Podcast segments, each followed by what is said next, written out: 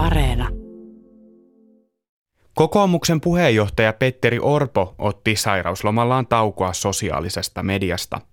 Tämän vaikutuksia hän pohti tiedotusvälineille kuluneella viikolla jakamissaan melko samankaltaisissa haastatteluissa.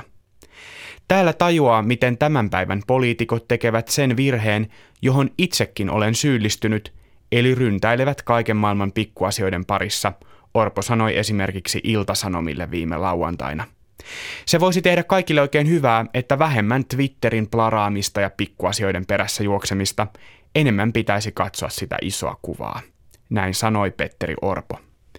En voinut olla ajattelematta Orpon sanoja, kun vielä samana päivänä osa kokoomuslaisista ryhtyi kummalliseen kulttuurisotaan Twitterissä Kalajoen metsäpaloista. Ehkä heinäkuun viimeisenä viikonloppuna ei ollut parempaakaan tekemistä. Orpo ei ole ainut, joka on pohtinut Twitterin varjopuolia viime aikoina. Toimittaja Ville Blofield harmitteli taanoin Longplaylle kirjoittamassaan jutussa, miten yhä useammin nasevista twiiteistä seuraa vain morkkis. Pikaviestipalvelussa ihmiset muuttuvat jatkuviksi pätiöiksi, jotka raivostuvat milloin mistäkin ja pöyristyvät toistensa jutuista. Blofieldin juttu kertaa, miten algoritmit ja aivomme pelaavat yhtälössä taidokasta ja raadollista yhteispeliä. Orpon ja Blofieldin ajatukset eivät tunnu olevan yksittäisiä. Vaikka Twitteriä on perinteisesti nimitelty poliitikkojen ja toimittajien someksi, juuri näissä ryhmissä moni tuntuu ottaneen tai ottavan jonkinlaista taukoa palvelun käytöstä. Että nyt riittää tämä hektisen toksinen törkylaari ainakin hetkeksi. Minäkin julistin suureen ääneen, kuinka kesälomalla en aio vilkaistakaan palvelua, ja kun loma loppui, aivan ensimmäiseksi kirjauduin Twitteriin uudelleen. Raadollisen selityksen käytökselleni antaa Bloombergin toimittaja Noah Smith. Hän kutsuu Twitterissä viihtyvää joukkoa huutavaksi luokaksi, The Shouting Class. He ovat ihmisiä, joilla on asiaa ja jotka eivät yksinkertaisesti, no, hiljene. Tämä on Smithin arvion mukaan jotain, mikä erottaa Twitterin muista sosiaalisen median palveluista. Tarve huutamiseen voi kummuta Smithin pohdinnassa monelta suunnalta. Yhdet ovat idealisteja, aktivisteja edistämässä muutosta, taistelemassa asiansa puolesta. Jos muutosta tapahtuu, tilalle löytyy uusi asia.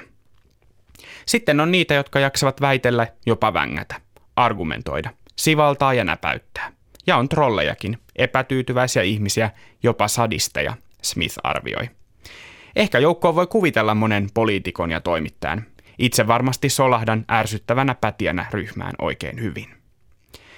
Toista itselle helpompaa selitystä voi etsiä politiikan nykytodellisuudesta. Nimenomaan Twitter on kietoutunut elimellisesti osaksi politiikkaa. Liike on molemmin puoleista. Politiikka täyttää Twitterin, mutta monet ehdotukset ja ideat tuntuvat myös siirtyvän Twitteristä politiikkaan.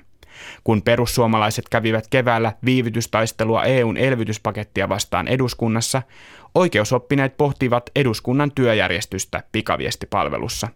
Pian samat pohdinnat kuultiin suuressa salissa.